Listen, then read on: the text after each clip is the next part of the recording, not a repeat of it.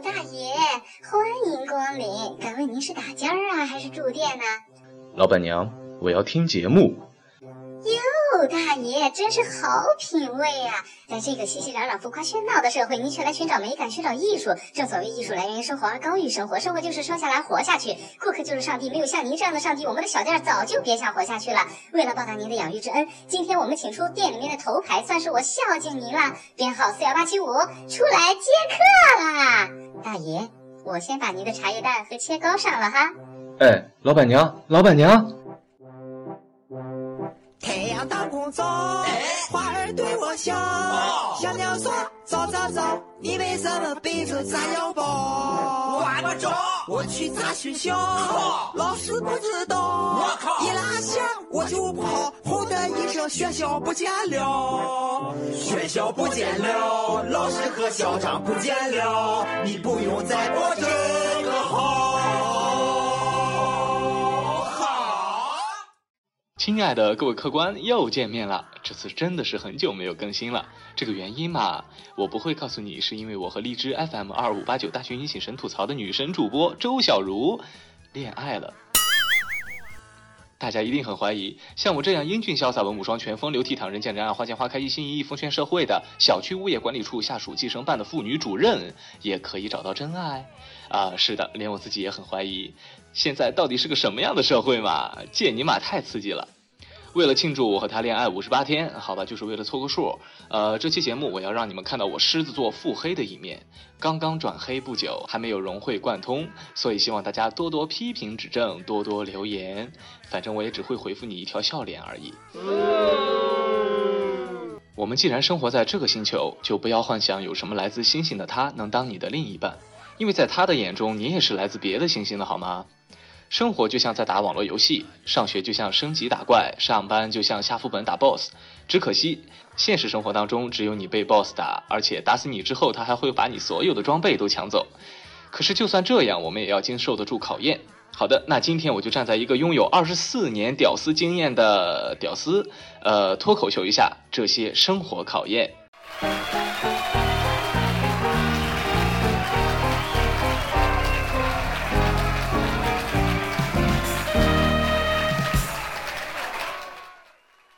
人徐浩完，男，二十三周岁。为啥子那么多人喜欢报自己年龄的时候都会说啊我多少多少周岁，或者说我虚岁多少？这两者的区别可不只是一个加一的关系。周岁是你从你妈妈身体里出来的时间，虚岁是你从你爸爸身体里出来的时间。嗯，大多数像我一样作为一个 loser 很成功的男孩子来说嘞，都会把自己的年龄尽量报的小一点，因为第一可以让别人知道。你还年轻，现在不成功不代表以后不会成功。第二，也是为了安慰自己，我还年轻，就算现在不成功，我也比那些成功大叔要年轻。虽然没上过什么好大学，但是大学教会了我很多很多。谢谢老师教会了我什么叫做夜不归宿，什么叫做翻墙头，什么叫做挂科重修，什么叫做屌丝。相信大家在大学期间发现班里面会分为好几派，而这些派会在大学接近尾声的时候呢显得更加凸显。呃，比如说学海无涯派、勤工俭学派、网吧通宵派、呃文艺复兴派等等等等。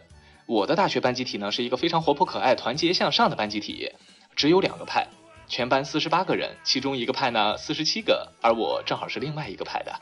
呃，也就是说，传说中的老师狗腿子、学生顶包王的。班长，呵呵哒。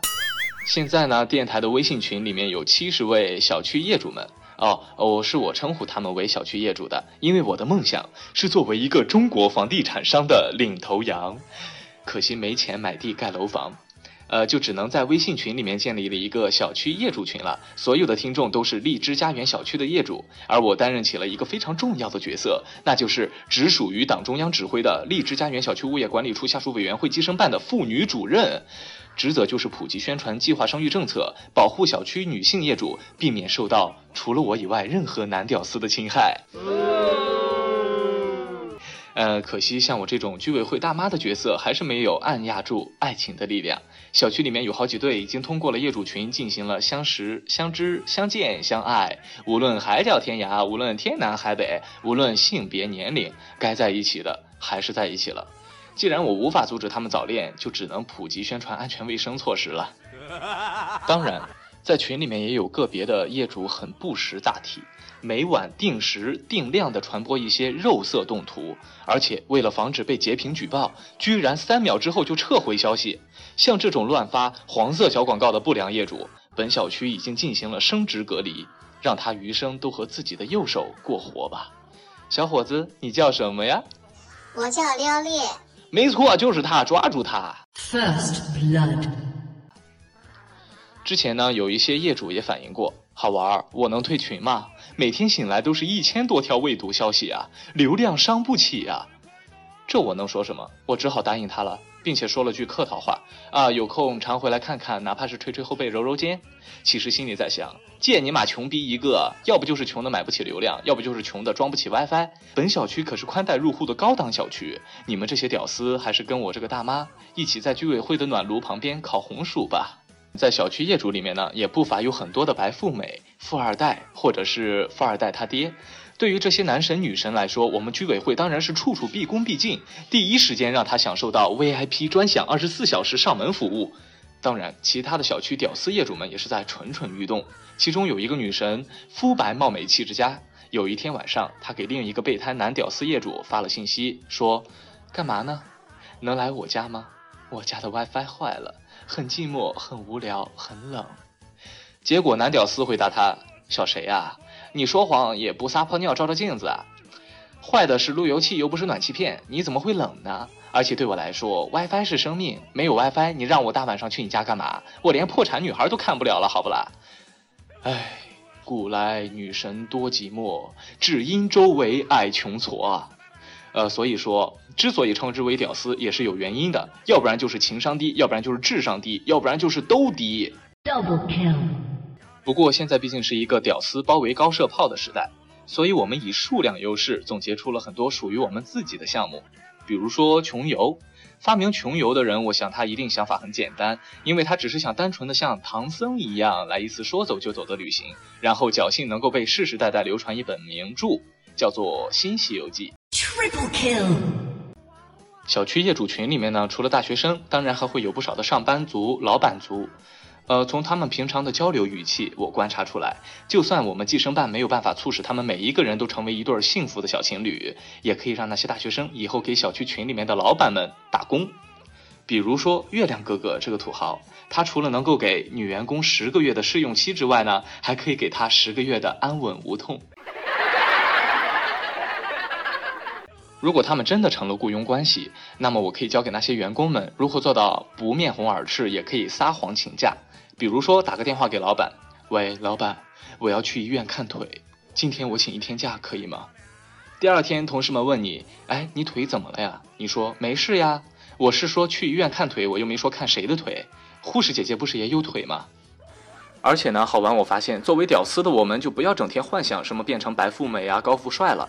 比如说是个女孩子就减肥，你想吃就吃就是了，反正你瘦下来也不好看。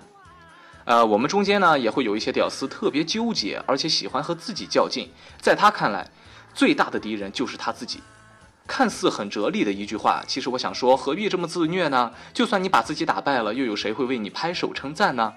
如果你真的听到了掌声，那么兄弟建议你去医院挂个号吧。呃，你已经不是精神双重分裂那么简单了。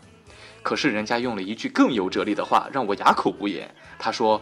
俗话说，多个朋友多条路，多个敌人多堵墙。我们把自己视为敌人，无非是为了让自己变强。Legendary kill。对于小区业主里面的已婚男性，比如说已婚西，你知道你为什么总是钱不够多吗？因为你不会藏私房钱。大家要注意，只有用安卓手机的老板才能包得起小姐，养得起情人。用 iPhone 的，除了每天要回家充电以外，你拿什么和人家安卓手机比？人家可以在电池后盖里面藏一张银行卡，你可以吗？最后，对于那些整天又是苹果控啊，又是珠宝控啊，又是科技控，又是包包控的男女屌丝业主们，我只想对你们说一句：你们真有空，别瞎想了，赶紧洗洗睡吧。小区熄灯啦，防火防盗防妖孽呀！